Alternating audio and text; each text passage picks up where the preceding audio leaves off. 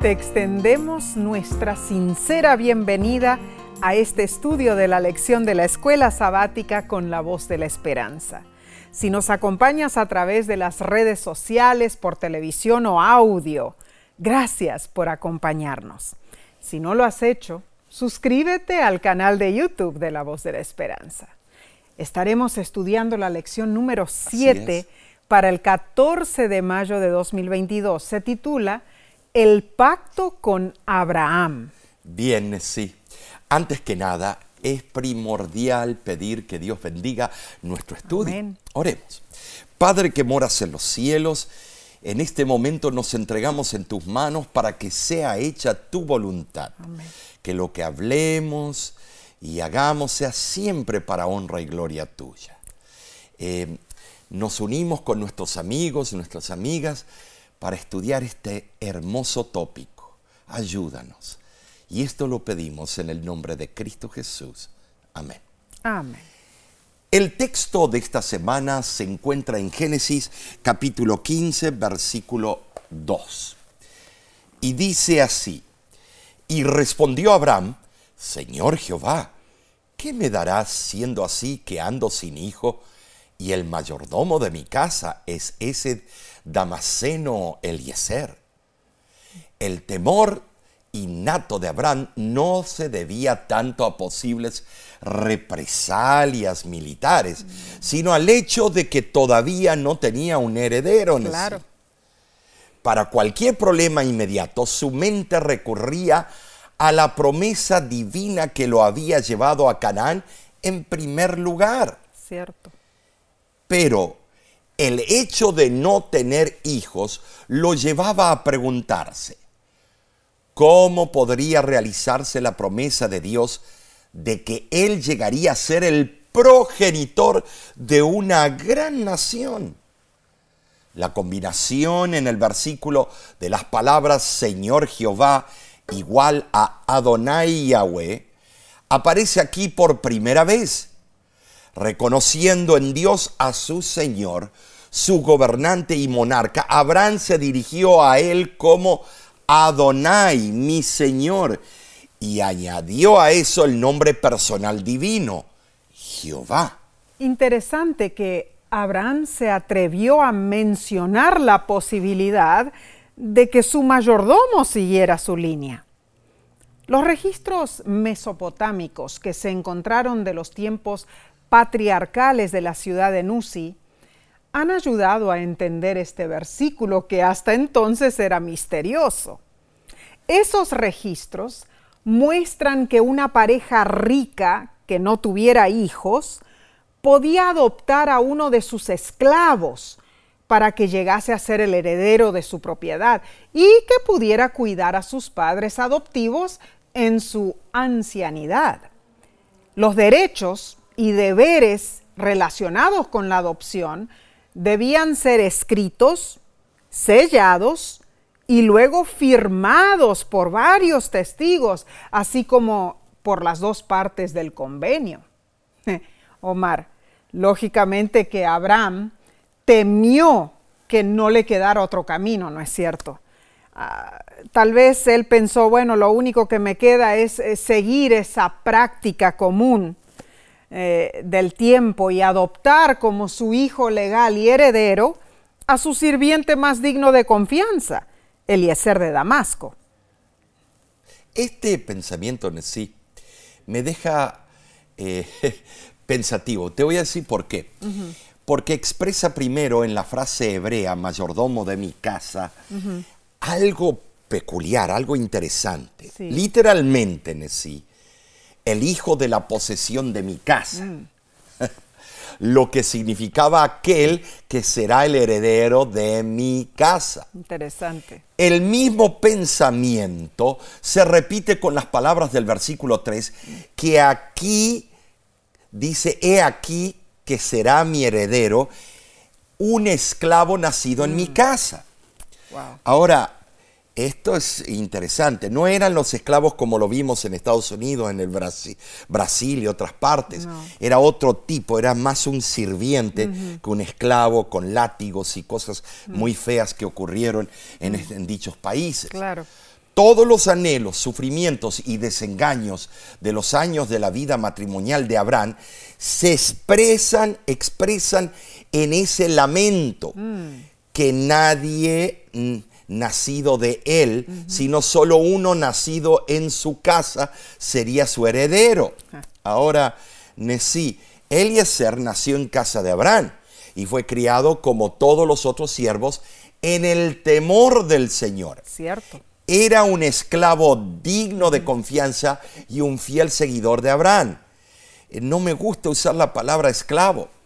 El libro Patriarcas y Profetas dice que era hombre piadoso y experimentado de sano juicio. Ah, pero el anhelo de Abraham era tener un hijo biológico, Nessie. Así es, Omar. Y el anhelo de todos. Mm, muy cierto. En esta lección veremos cómo Dios hizo un pacto con Abraham. Acertadamente, el autor de la lección dice lo siguiente. Este episodio de la vida de Abraham está lleno de temor y risa. Abraham se llena de temor al igual que Sara y Agar. Abraham ríe y Sara e Ismael también. Estos capítulos resuenan con sensibilidad humana y calidez. Abraham tiene pasión por la salvación Sí de los impíos sodomitas. Sí. Se preocupa por Sara, por Agar y por Lot. Y además es hospitalario con tres extranjeros. Tremendo, Nesí, porque eh, él es el padre de las tres fees abrámicas. Muy cierto. En medio de estos eventos, Dios le cambia el nombre de Abraham, que implica nobleza y respetabilidad, a Abraham, que significa padre de muchas naciones. Claro. Con esto vemos la maravillosa naturaleza universal de lo que Dios planeó en sí a través del pacto que hizo con Abraham. Cierto.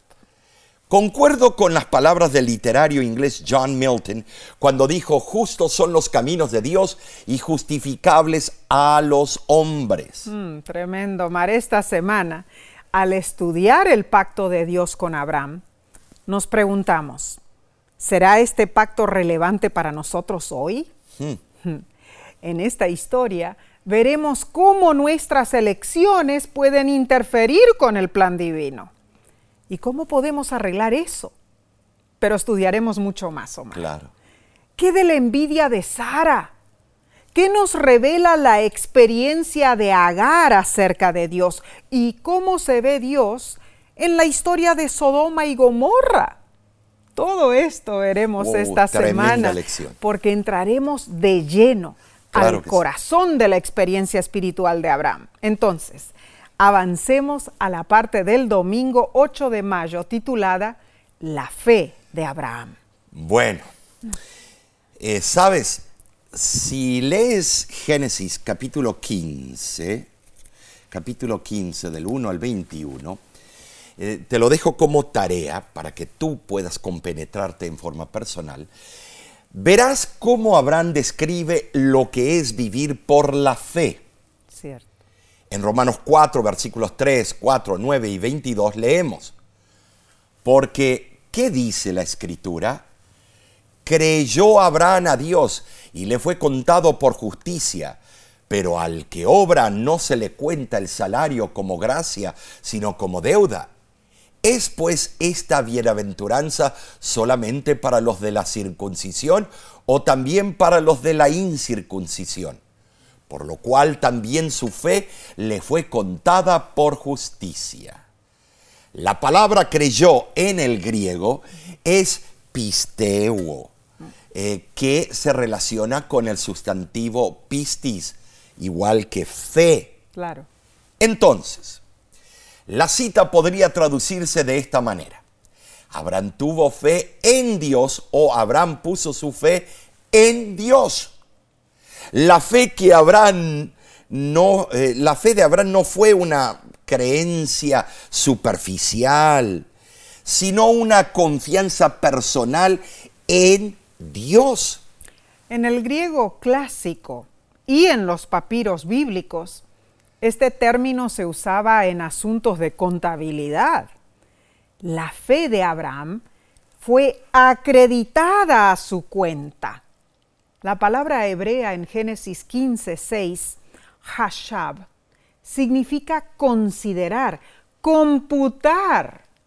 Ahora, la fe de Abraham contada como justicia no fue porque su fe poseyera en sí misma algún mérito para ganar la justificación, no. Fue su fe en Dios lo que se le contó como justicia. Esa fe es un modo de vivir, una disposición del ser humano hacia Dios.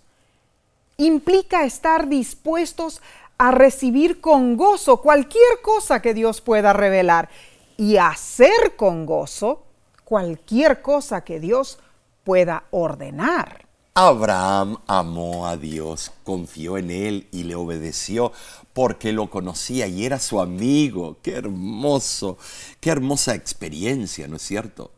Ahora, su, fe fue una relación genuina de amor y también de sumisión. Debemos de notar eso, Nessie. Muy cierto. Y Abraham conocía el Evangelio de salvación. Sabía que su justificación dependía del sacrificio expiatorio del Salvador que vendría. La lección añade, esta noción es extraordinaria especialmente en esa cultura en la religión de los antiguos egipcios, por ejemplo, el juicio se hacía basándose en contar las obras justas del humano contra la justicia de la diosa Mat, que representaba la justicia divina. En resumen, tenías que ganarte la salvación. Ah, muy interesante. Ahora, cuando se estableció el pacto a Abraham le fue revelado el plan de redención en la muerte de Cristo y también su venida en gloria. Así lo leemos en Patriarcas y Profetas. Abraham creyó en la promesa del Mesías y su fe se fijó en el redentor que había de venir. Él aceptó con, con agradecimiento y confianza la expiación hecha por Cristo. Eso fue lo que le permitió que se le contara como justicia. Esta es la justificación por la fe, de la cual disfrutamos todos los creyentes cristianos. El Evangelio que Dios le dio a Abraham a través del pacto es el mismo que nos da a nosotros. La pluma inspirada dice, solo hay esperanza para nosotros cuando aceptamos el pacto abrahámico, que es el pacto de la gracia por fe en Jesucristo. El Evangelio predicado a Abraham, a través del cual tuvo esperanza, era el mismo Evangelio que se nos predica hoy. Abraham contempló a Jesús, que es también el autor y el consumador de nuestra fe. Tremenda eh, cita. Sabes, Nesí, en los versículos 9 al 18 de Génesis 15, vemos algo extraño, pero interesante. Dios ordenó que Abraham ofreciese un sacrificio, el cual le transmitió mensajes específicos. Mm. Los buitres revoloteando sobre el sacrificio significaba que sus descendientes sufrirían mm. esclavitud por 400 años, el versículo 13, y que luego volverían a Canaán. Tremendo. La última escena fue dramática, fue dramática. Y veamos, una antorcha de fuego pasó por entre los animales del sacrificio, en el versículo 17. Ese extraordinario show denotó el compromiso de Dios de cumplir su promesa a Abraham. Y más aún, la lección nos explica que las fronteras de la tierra prometida, desde el río de Egipto hasta el gran río Éufrates, nos recuerdan la posición del jardín del Edén.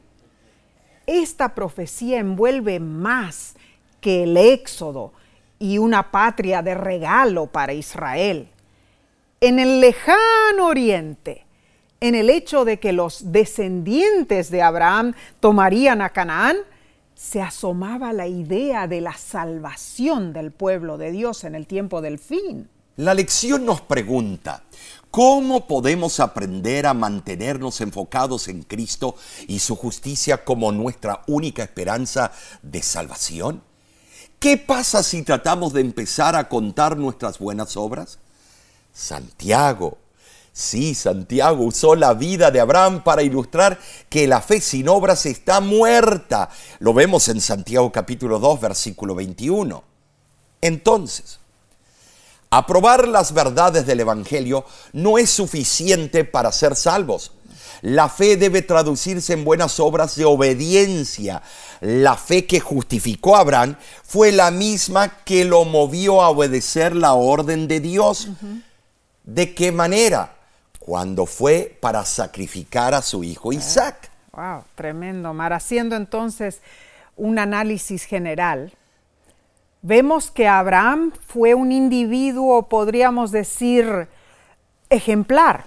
Bueno, no tanto en su vida perfecta, Eh. porque él tuvo muchos defectos, pero fue ejemplar porque su vida ilustra muchas verdades Claro. de nuestra vida cristiana. Sí, así es. De los millones de personas en la tierra, Dios eligió a Abraham. ¿Para qué? Para bendecirlo. Sí. Dios lo usó para desempeñar un papel central en la historia de la redención, algo que culminó en el maravilloso nacimiento de Cristo Jesús. Estos conceptos comprueban la manera en que Dios diseñó un plan perfecto para nuestra salvación, ¿no lo crees tú? Ah, Omar. Tremendo, tremendo, porque la vida de Abraham, Nesí, lo que hace es nos muestra las dos caras de la moneda. Claro que sí. Las fallas de carácter que él tuvo y eh, falta de fe, pero Dios suplió. Él empezó a confiar en las promesas de Dios y llegó a ser el padre de la fe, un hombre que mostró muchas, en muchas circunstancias, que le faltaba esa palabrita llamada la fe. Sí. Él tomó las, los, los problemas en sus manos y, Muchas veces. y hizo unas, perdona, en el mundo se dice metidas de pie o metidas de pata, eh, porque eso de decir que su hermana eh, Sara y el faraón quiso casarse con ella, Mm. eh, lo de Agar y otras cosas, muestra que este hombre detalles. tuvo fallas, falacias en su carácter. Igual que nosotros. Igual que nosotros, pero Dios vio la piedra en bruto y hizo una gran obra en él y llegó a ser el padre de la fe. Y guardó su promesa para con Abraham en todo momento, aunque no lo hizo exactamente cuando Abraham quería. O la vida de, de Abraham fue una novela tras otra. Tremendo. Sí. Dios cumple sus promesas en su tiempo. Y sabes, seguiremos estudiando en unos instantes. No te vayas, volvemos enseguida.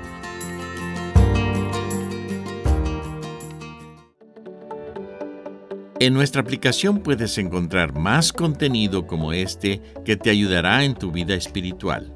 Lo puedes descargar visitando nuestra página web lavoz.org.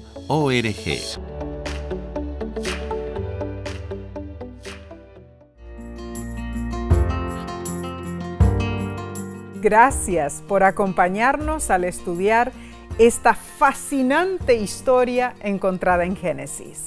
Pasemos a la lección del lunes 9 de mayo titulada Las dudas de Abraham. En los primeros versículos de Génesis 16 encontramos la afamada historia de cuando Abraham accedió a la idea de Sara para unirse con Agar. ¡Qué novelita, Nesí! Tremendo. Es como si tú me dirías, ay, no podemos tener hijos, vete y busca una criada por ahí y, Wow. y, y- y tráenos un hijo. Cuando Abraham dudó, en Génesis 15.2, Dios le aseguró sin ambigüedades que tendría un hijo. Sí fue. Pero pasó el tiempo y ese hijo prometido no llegaba. Pobrecito también, ¿no? Qué cosa tremendo. Entonces, Abraham parece haber perdido la fe. Simplemente ya no creía que fuera posible tener un hijo con Sara. Y esta, sintiéndose desesperada, tomó la iniciativa y lo instó a recurrir a una práctica común de esa época. en el antiguo cercano oriente y utilizar una mujer sustituta, la sierva de Sara Agar. Bueno, Nesí. Eh, o sea, sustituta, ni que fuera un juego de básquetbol y entonces pongo de la banca un sustituto. Había varias mujeres de sustitutas, no. El plan funcionó. Ah, funcionó, ya mm, ves. Bueno, la estrategia humana pareció ser más eficiente que la fe en las promesas de mm. Dios. La relación entre Sara y Abraham hace eco, a la relación entre Adán y Eva. la ah, verdad que sí. Muy cierto. Eh, en el jardín del Edén, por supuesto. Las dos parejas comparten una serie de motivos comunes. Sara, como Eva, es decisiva y activa. Hmm. Abraham, como Adán, es provisional y pasivo. Además, sí, se correlacionan varios verbos y frases comunes como prestar atención a la voz, oh. tomar y dar. Mm, Verbos que eh, desde que nos casamos los escucho diariamente. Entonces, este paralelo entre las dos historias implica la desaprobación de Dios de ese curso de acción. Y es que Dios había permitido una tardanza en su promesa con el fin de probar la fe de Abraham en el poder de Dios. Al notar la oportunidad de tomar por esposa a una de las siervas de Sara, Abraham no pensó dos veces. Vio que esa podría ser una buena solución al problema. El libro Patriarcas y Profetas explica lo siguiente. La poligamia se había difundido tanto que había dejado de considerarse pecado violaba, sin embargo, la ley de Dios y destruía la santidad y la paz de las relaciones familiares. La unión de Abraham con Agar resultó perjudicial no solamente para su propia casa, sino para las generaciones futuras. Abraham se puso en una situación terrible. Si nos ponemos en lugar de Agar, me imagino que ella se sintió honrada por su nueva posición como esposa de Abraham. Y lógicamente tenía esperanza de ser la madre de la gran nación que descendería de él. Y claro, Agar se vanaglorió y trató a su ama con menosprecio. Bueno, sí, la novela siguió. Es cierto. Los celos llegaron a ser insoportables. Mm, seguro. Mm, ella la empezó a mirar con desprecio mm. a su ama. Y la felicidad del hogar se disipó. Así fue. Esto es increíble, la podríamos llamar eh, dos mujeres y un macho, dos mujeres y un hombre, Abraham. Oh, qué terrible. Eh, es impresionante. Abraham, viéndose forzado a escuchar las quejas de ambas mujeres, habrá intentado en vano restaurar la armonía. Habrá dicho, eh, espérate, tú por allá, tú por allá. Pero eso no trabaja. Tú y yo sabemos que cuando hay rencor, hay venganza. Ay, ay, ay una misión imposible en sí. Oh, eh, estaba esta semana viendo por la televisión la propaganda Pasión de buitres, oh. perdón, de sopilotes. No sé cómo se llama esa novela, pero no, no era así. Ah, bueno. Bueno, la verdad que Abraham sí se encontraba en una posición muy fea. leamos Gálatas, capítulo 4, comenzando en el verso 21, dice, Decidme, los que queréis estar bajo la ley, ¿no habéis oído la ley? Porque está escrito que Abraham tuvo dos hijos, uno de la esclava, el otro de la libre. Pero el de la esclava nació según la carne, mas el de la libre por la promesa. Lo cual es una alegoría, pues estas mujeres son los dos pactos el uno proviene del monte Sinaí, el cual da hijos para esclavitud, este es Agar. Pero la Jerusalén de arriba, la cual es madre de todos nosotros, es libre. Así que hermanos, nosotros como Isaac somos hijos de la promesa. No somos hijos de la esclava, sino de la libre. Hmm. Muy interesante Bueno, estos versículos. esto es Omar. tremendo, tremendo Aquí, concepto. Sí, hay hay una comparación no solo entre Sara y Agar, sino también entre las obras versus la gracia. Ay, pero pobrecita Agar también. Pobrecita, es cierto. Así es. Uno era el pacto de la fe, representado por Sara. El otro, el pacto de las obras, representado por Agar. Mm, interesante. Eh, es, es tremendo esto. En la última situación, el resultado fue funesto. La recompensa inmediata de las obras humanas, lejos de la voluntad de Dios, Nessie.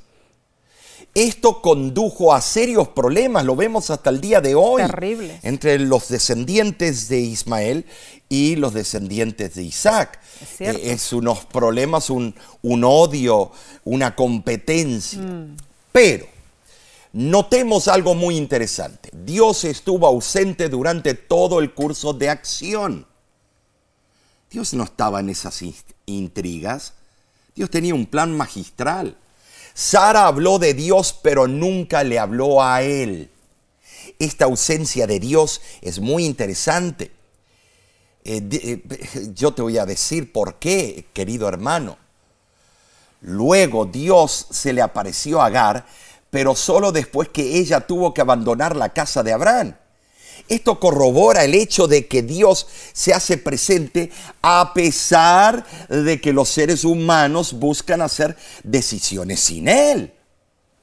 Esto lo vemos, Nesí, constantemente. Cierto. Se repite la historia. Génesis 16, 7 menciona que el ángel de Jehová se le apareció a Agar. Muy cierto. Pobre- Pobrecita, ella tal vez amaba a- Pero a Abraham. Fue el ángel de Jehová. Fue el ángel de Jehová. O sea que ella llegó a ser una mujer muy importante. Claro. Ese es el un, eh, eh, yo digo, es un título específico para identificar a Cristo. Claro. Yahweh o Yahvé. Y así Dios anunció el nacimiento de Ismael, Tremendo. padre también de una gran muchedumbre. Así es. Ahora muchos de nosotros vemos las fallas de Abraham y lo criticamos. Pero la lección nos pregunta por qué puede ser fácil también para nosotros tener la misma falta de fe de Abraham. El pecado, ya sea con Lucifer en el cielo, con Adán y Eva Así en es. el Edén, o con el que nosotros cometemos, tiene que ver con desconfiar de Dios, o sea, no creer en sus buenas intenciones hacia nosotros, no creer en que Él es suficientemente competente para manejar nuestra Oh, vida. sí. Muy bien dicho. A veces nuestra fe falla porque hacemos de nuestro Dios muy pequeño. Así como Abraham necesitaba crecer en su fe y aprender de la grandeza de Dios, nuestro problema de falta de fe se solucionaría reconociendo íntimamente al poderoso Dios a quien servimos. Abraham no tenía una Biblia para ayudarlo, hermanos. En cambio, nosotros sí. No debiéramos poner excusas, no debiéramos dudar de Dios. Tienes Ah. razón. Bueno, Mar, pasemos al- a lo que sigue en la lección del martes, Oye, está buenísima. 10 de mayo. Se titula La señal del pacto abrámico. En Génesis capítulo 17 vemos que Dios nuevamente le habló a Abraham para restablecer el pacto que había hecho con él. Y Dios le indica lo que sería la señal de ese pacto, la circuncisión. Ah. Este ha sido un tema muy debatido por muchos estudiosos de la Biblia. Así es. Pero, de acuerdo a Romanos capítulo 4, versículo 11, vemos el significado espiritual y profético del rito de la circuncisión. Ahora leamos. Y recibió la circuncisión como señal, como sello de la justicia de la fe que tuvo estando aún incircunciso, para que fuese padre de todos los creyentes no circuncidados, a fin de que también ellos a ellos la fe les sea contada por justicia. ¿Te das cuenta? Cuando Dios instituyó la circuncisión, dijo, será por señal del pacto entre mí y vosotros. Génesis 17, 11. Ahora, la idea se aplicaba a ciertas marcas mediante las cuales se confirmaban o autenticaban los contratos y convenios y también se aplicaba al instrumento mediante el cual se hacían esas marcas. Mm. Sí. Eh, Sabes, la circuncisión tuvo el propósito de ser una marca pero externa, que significaba la ratificación del pacto hecho con Abraham y la confirmación de su experiencia previa de justificación por la fe. Claro. ¿Sabes, Nesí? La circuncisión en sí no confería justificación. No, Claro que no. estimados. Solo era una evidencia externa de ella. Muy cierto. Mientras que en el Antiguo Testamento la circuncisión era una condición básica para pertenecer al pueblo de Dios, en el Nuevo Testamento esta condición pasó a ser el bautismo cristiano.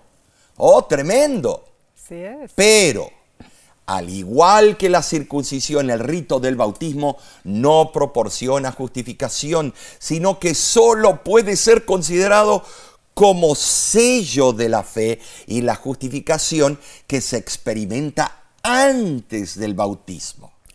Por otro lado, Abraham es el antepasado de los que tienen fe y como tal es modelo y ejemplo. Y los que siguen en sus pisadas son considerados como sus hijos espirituales. Sin embargo, el don de la salvación se ofrece en los mismos términos a todos por doquiera, estén circuncidados o no, porque la fe es lo que une a la familia espiritual.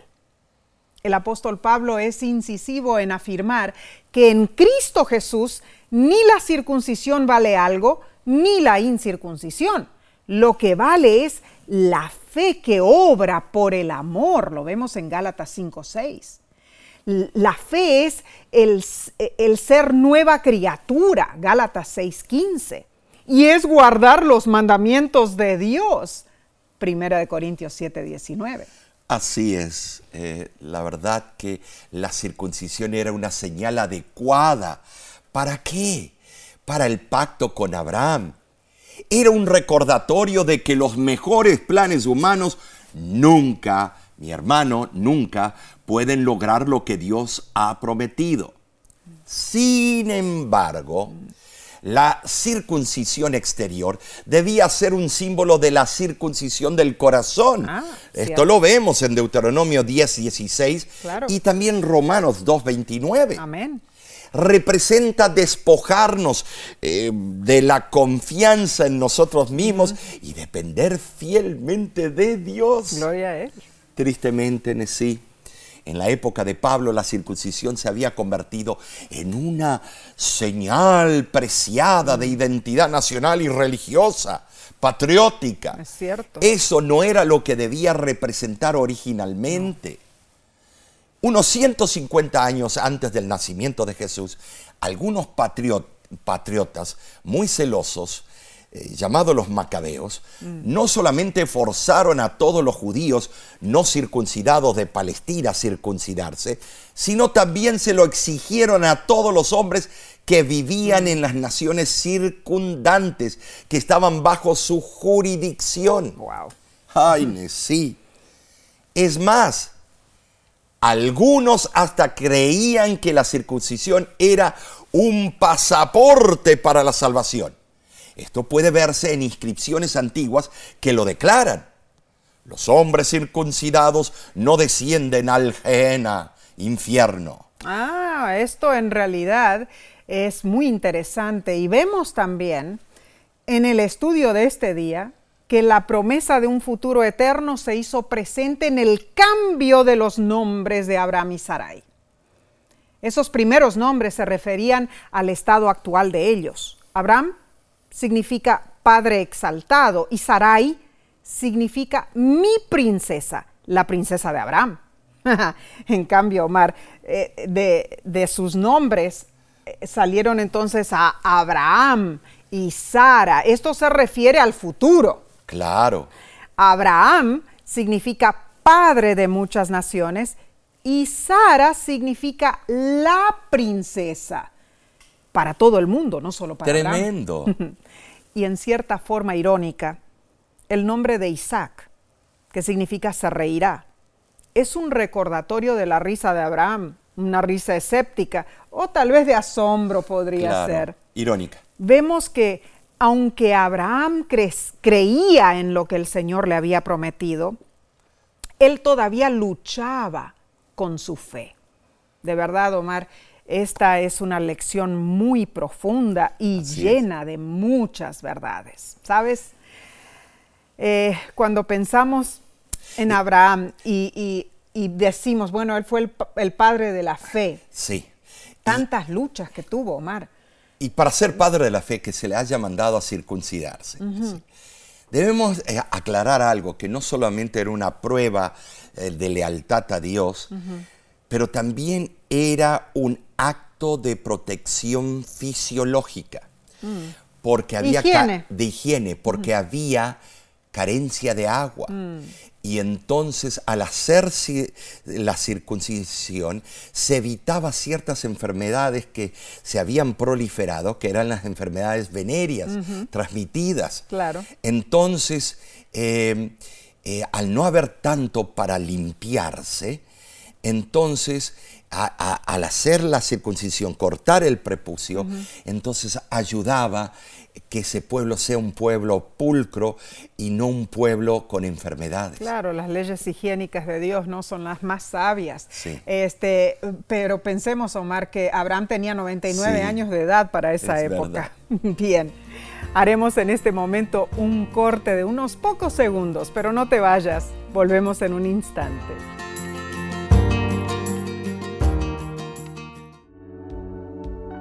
Con seguridad estás disfrutando este estudio de la escuela sabática. Te invitamos a buscarlo en formato de video por nuestro canal de YouTube. Lo puedes encontrar en youtube.com diagonal La Voz de la Esperanza.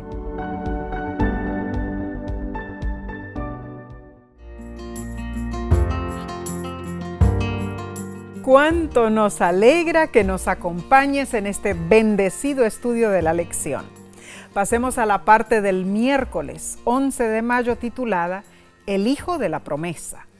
La lección en sí recalca que la última escena de la circuncisión involucró a todos. Muy cierto. Ismael y todos los varones de la casa de Abraham fueron, fueron circuncidados. Tremendo. La palabra es col, Col. igual a todos o cada uno. Y se repite cuatro veces en Génesis 17.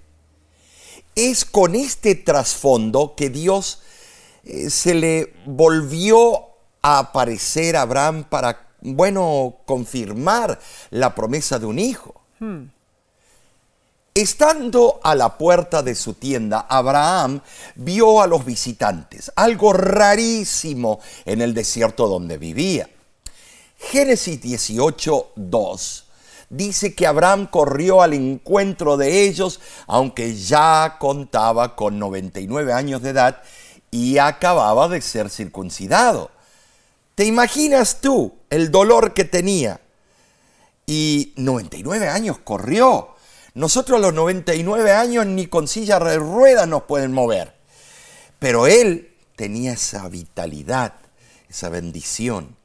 Se apresuró a prepararles alimento y se mantuvo cerca de ellos para, bueno, para atenderlos de la mejor manera posible. Incluso a Abraham llamó a uno de esos huéspedes Adonai, mi Señor, un título normalmente usado para Dios. Esa manera amable de atender a los forasteros celestiales llegó a ser un modelo de hospitalidad, como vemos en Hebreos, capítulo 13, versículo 2.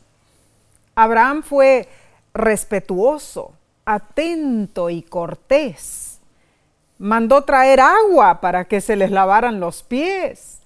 Les indicó un lugar fresco donde se pudieran sentar a la sombra de un árbol y los invitó a comer.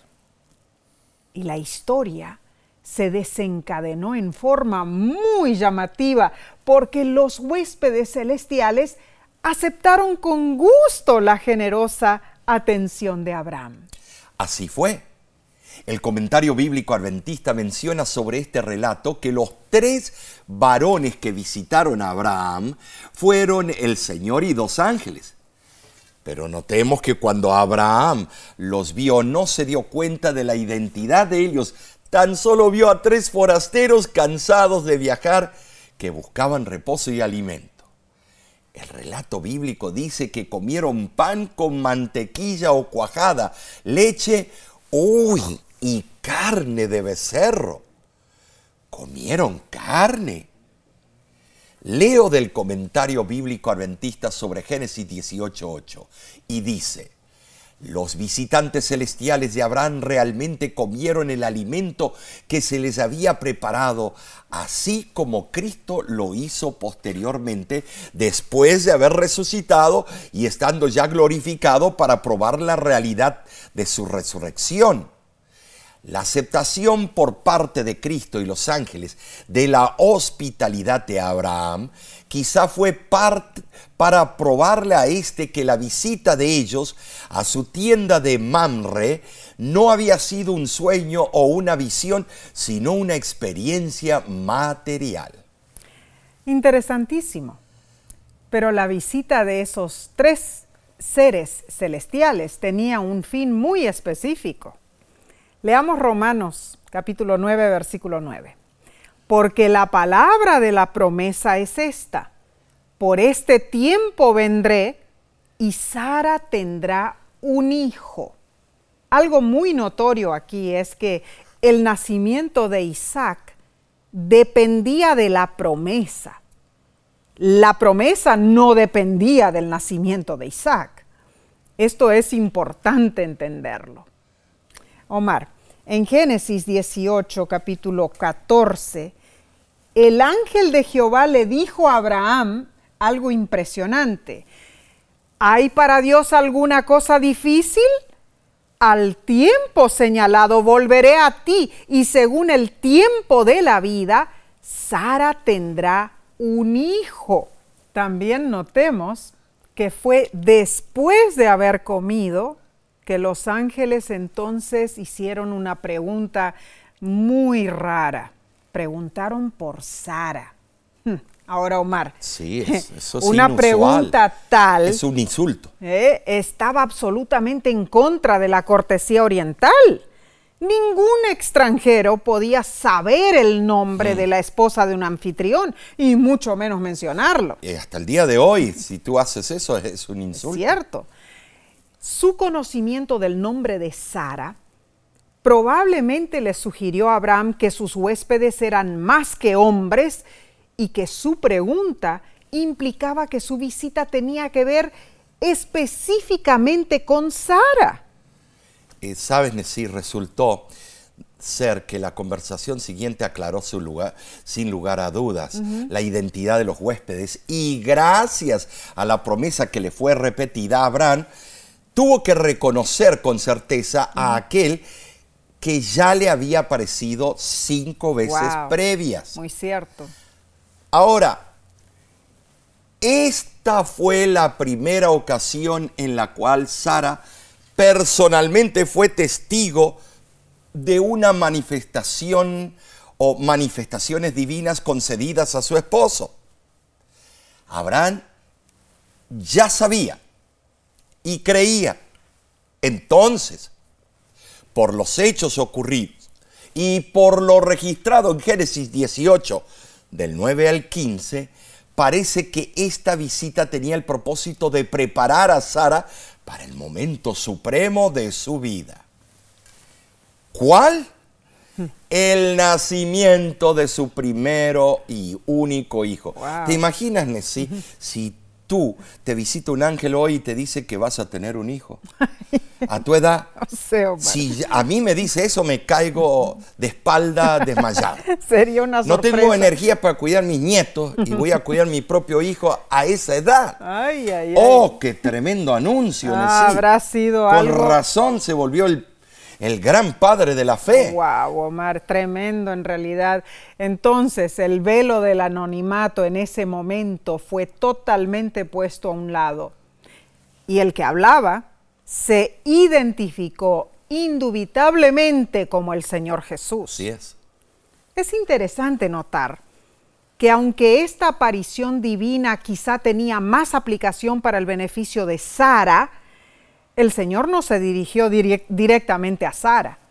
En vez, le preguntó a Abraham si había alguna cosa demasiado difícil para el Señor.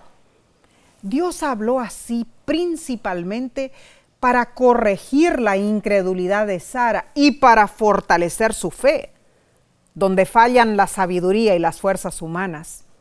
Y en realidad donde la naturaleza debilitada no tiene capacidad para actuar, allí Dios todavía tiene amplias posibilidades para demostrar su voluntad divina. Increíble oh, leer los hechos del patriarca Abraham y su esposa Sara. Lástima que nos apremia el tiempo, debemos avanzar. Vamos al estudio del jueves 12 de mayo, titulado Lot en Sodoma. Ay, esto me hace temblar. ¿Por qué? Dios reconfirmó la promesa de dar un hijo a Abraham. Pero en vez de disfrutar las buenas nuevas, Abraham tuvo una ardiente discusión sobre el destino de Sodoma. Cierto. Hizo un paréntesis. Dijo, un momento, un momento. Claramente Abraham fue un profeta a quien Dios reveló su voluntad. Sí lo fue. Y también fue un profeta que intercedió por los impíos. Eso lo vemos en Génesis capítulo 18, versículo 22, donde dice lo siguiente. Y se apartaron de allí los varones y fueron hacia Sodoma, pero Abraham estaba aún delante de Jehová. La frase hebrea estaba delante de Jehová es un modismo que indica oración o reverencia. Wow. Mm. O sea que no estaba discutiendo claro, no. más. Habiendo descansado, los visitantes celestiales se alistaron para continuar su viaje a Nueva York, a Los Ángeles, ciudad eh, de México. Ah. Eh, no, no, perdón, a Sodoma. Ah, claro, Sodoma. Sí, Sodoma estaba en el valle que ahora forma la parte medio, eh, meridional del Mar Muerto, quedaba a unos 40 kilómetros de Hebrón, como un día de viaje. Los huéspedes de Abraham habían llegado al mediodía y pasaron varias horas con él. Ahora, su partida posiblemente se efectuó ya bien avanzada la tarde. Y este es un interesante detalle. Resulta ser que la impiedad prevalecía en las ciudades de la llanura. Su profanación demandaba el castigo divino. Había llegado al límite de la paciencia y tolerancia de Dios. Ahora, la decisión de destruir a Sodoma no era arbitraria, estaba basada en la necesidad. Pero Abraham tenía parientes allí, tenía muchas preguntas, pero él sabía dónde obtener respuestas. Fue a su mejor amigo, Sí, el que lo había guiado a lo largo de su vida, Dios mismo. Y fue Dios quien inició la conversación. Sabiendo lo que pasaba por la mente de Abraham, le dijo, hay muchas quejas contra eh, Gomorra y Sodoma y voy a ver si esas quejas son ciertas. Ah, Omar, lo que le preguntó Dios a Abraham. ¿Necesitaba acaso Dios comprobar lo que estaba sucediendo en Sodoma y Gomorra? No, él lo que quería era probar la fe de los patriarcas. Mm. Lo hizo para beneficio de Abraham, para informarle lo que iba a suceder, para que no malinterpretase mm. ah. las acciones de Dios. lo mismo hace con todos nosotros. Muy cierto. Abraham conocía Sodoma y Gomorra, pero no se deleitaba en castigar a los impíos. Mm. ¿Quién se deleita? Ni Dios. Razonó que quizá no todos eran malvados. Mm. Tal vez alguno todavía se arrepentiría. Eso es como creer en pajaritos embarazados o preñados, como dice el dicho. Entonces negoció con Dios, suplicando por una extensión de misericordia para aquellos que podrían cambiar. Ay, Nessie, eh, él quería que, se, que alguien se salve. Y qué bueno que lo hable, pero estaban ya arruinados. Mm. Ay, Omar, estaban bueno. Mm. ya malogrados eh, esos habitantes. Pero lo que tenemos que ver es la condición del corazón de Abraham en ese momento. Él se preocupó por Lot y también sintió compasión hacia los habitantes de Sodoma, con muchos de los cuales él había tratado. Así es. Sí, en ocasión del rescate de, de manos de los reyes de Mesopotamia. Abraham pensó que algunos habían sido favorablemente influidos por su ministerio en su favor. Recurrió a la misericordia divina y expuso su caso hipotético. ¿Qué pasaría si hay 50 justos en la ciudad? ¿Todavía la eliminarías? y vemos que de la cifra de 50, Abraham fue bajando hasta 10. Ahora, ¿te imaginas hablar con Dios de esa manera? Allí estaba un simple mortal desafiando la decisión divina. Pero, ¿se enojó Dios? No. Es que Dios no es así. Y Abra- Abraham lo conocía, sabía que Dios nunca podría destruir a un inocente. Abraham sabía que el juez de toda la tierra actuaría con justicia. Abraham reconoció a Dios como ser supremo. Al fin recurrió no a la gracia y al perdón de Dios, sino a su absoluta equidad justiciera. Cuando Dios consintió en perdonar a Sodoma si se hubieran eh, encontrado allí diez justos, Él aceptó la propuesta de Abraham como un acto de misericordia. Entonces, su justicia requería la preservación de los justos y su misericordia podía librar a los impíos. Claro que sí. La posible presencia en sí de algún justo daría esperanza de conversión eh, para otros. Cierto. La verdad es que si realmente amamos a Dios, amaremos también a nuestro prójimo, Amén. aunque el mundo piense que no merezca, no merecen. No podemos impedir que los hombres pequen contra Dios, pero podemos suplicar por ellos. Así es. A Dios le agrada una intercesión sincera, Muy cierto. Mucho puede lograr la oración de un justo. Cuando Abraham se acercó a Dios con amor y fe, e intercediendo humildemente por los pecadores, Dios se le acercó en misericordia, concediéndole cada pedido. Así fue. Esto mismo aguarda hoy a los que somos fieles, Nesí. Ah, precioso. Qué hermosa lección. Amén, amén. Gloria a Dios por esta lección. Qué bendecido estudio hemos tenido. Repasamos entonces durante esta semana estos puntos principales. Número uno, la mansedumbre de la fe. Abraham tenía dudas, pero creyó en Dios. Amén. Sus incertidumbres estaban rodeadas de ironía, desafío y asombro, pero cada oración de Abraham estaba llena de confianza en Dios. Número dos, vimos las leyes de la hospitalidad. El cuidado atento y amable que Abraham extendió a sus invitados extranjeros nos deja un digno ejemplo a seguir. Amén. Y por último, el número tres, vimos el ímpetu de la intercesión. Fue. Abraham abogó por Sodoma. Su súplica paciente y tenaz debe animarnos a orar por los inicuos, aunque parezcan no tener solución. Así es, Omar. Y la pluma inspirada, dicen patriarcas y profetas. Debemos sentir odio hacia el pecado y compasión y amor hacia el pecador. Por todas partes hay almas que van hacia una ruina tan desesperada y terrible como la que sobrecogió a Sodoma. Cada día termina el tiempo de gracia para algunos. ¿Dónde están los que con humildad y perseverante fe ruegan a Dios por ellos?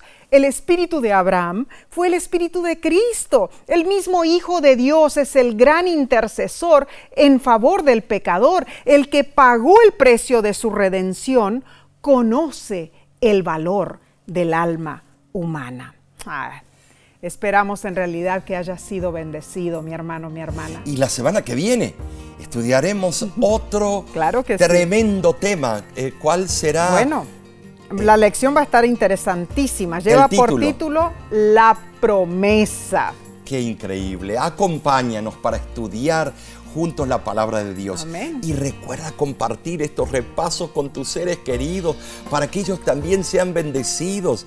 Eh, suscríbete en nuestros canales de YouTube. eh, Facebook y cualquier plataforma o puedes vernos en los diferentes canales de televisión de la Iglesia Adventista. Y también aquellos que nos escuchan por audio, les saludamos en el nombre de Cristo Jesús. Y Omar, es una alegría compartir con ustedes cada semana. Más alegría nos da el que tu vida sea siempre edificada, que tu vida espiritual esté preparada para el momento de la segunda venida de Cristo. Para eso estudiamos todo esto, ¿no es cierto? Exactamente. Y que Dios te bendiga Amén. y te guarde y que todo lo que tú le pidas al Señor pueda ser de bendición. Permite que Él cumpla sus deseos en ti.